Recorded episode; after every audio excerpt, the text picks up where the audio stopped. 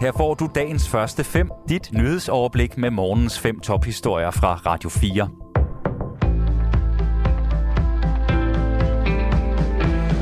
Det er tirsdag den 17. maj. Mit navn er Dagmar Eben Østergaard. Godmorgen. Efter flere uger er over 260 ukrainske soldater blevet evakueret fra det belejrede Azovstal stålværk i Mariupol. Det lykkedes sent i aftes, oplyser Ukraines viceforsvarsminister. Over 200 er bragt til byer og hospitaler i det østlige Ukraine, som er under kontrol af pro-russiske separatister. Viceforsvarsministeren siger dog, at alle de evakuerede soldater vil få mulighed for at vende hjem ved hjælp af fangeudvekslinger. Rusland bekræftede i går, at landet var gået med til at evakuere sårede ukrainske soldater fra stålværket.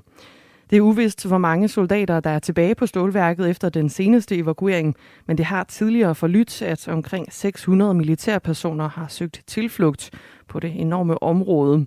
Ukraines væbnede styrker siger sent i går i en udtalelse, at arbejdet med at redde de resterende soldater på stålværket fortsætter.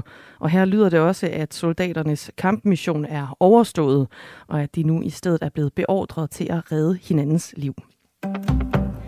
Finland kan blive medlem af NATO allerede i år.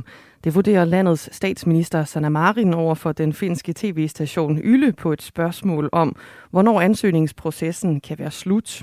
Adspurgt om, hvorvidt et fuldgyldigt medlemskab af NATO kan blive en realitet allerede til efteråret, svarer statsministeren. Jeg håber, det bliver tidligere end det. Jeg gør mit yderste for at få denne proces til at gå meget hurtigt. Finland har besluttet at søge medlemskab i Forsvarsalliancen som en direkte konsekvens af nabolandet Ruslands invasion af Ukraine, og også Sverige har tænkt sig at ansøge om at blive medlem. Det oplyste landets statsminister Magdalena Andersson i går. Igen i år ser det ud til at gå den forkerte vej med antallet af børn, der bliver indlagt med en overdosis af paracetamol i Danmark. Det er stoffet i panodiler, der virker smertelindrende, skriver Berlingske. I 2020 steg antallet af indlæggelser til lige over 170.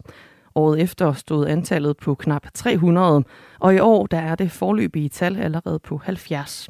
Claus Birkelund Johansen, der er formand for Børnelægernes Sammenslutning, Dansk Pædiatrisk Selskab, kalder udviklingen bekymrende, især fordi der ofte er tale om en aktiv handling. I en del tilfælde er det et direkte selvmordsforsøg, og i andre tilfælde er det det, vi betragter som et råb om hjælp, siger han til Berlingske. Tallene stammer fra Rigshospitalet, Odense Universitetshospital og hospitaler i Region Midtjylland, som Berlingske har fået indsigt i.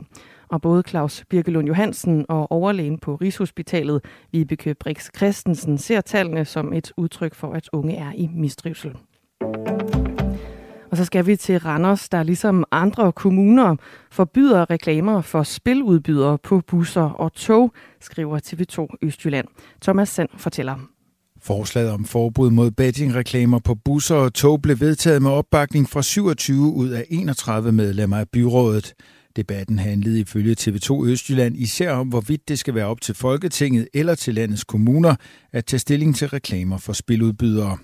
Forbuddet glæder centerleder i Center for Ludomani, Henrik Trane Brandt. Det er positivt, at de kommunale politikere har fået øjnene op for problemet.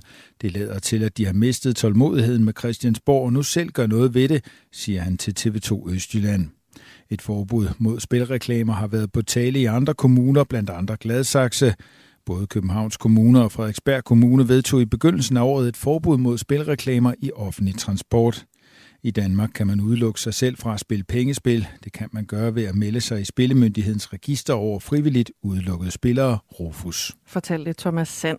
Og de seneste tal fra Spillemyndigheden fra 2020 viser, at over 25.000 er registreret i Rufus, og dermed er de midlertidigt eller endeligt udelukket fra at spille i Danmark.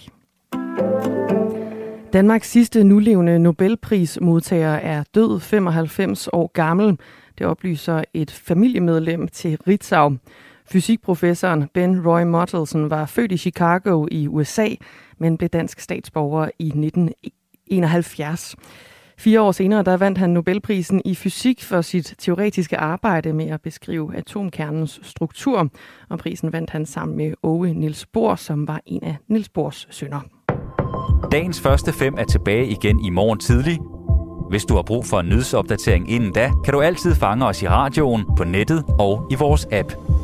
Vi høres ved til dagens første fem fra Radio 4.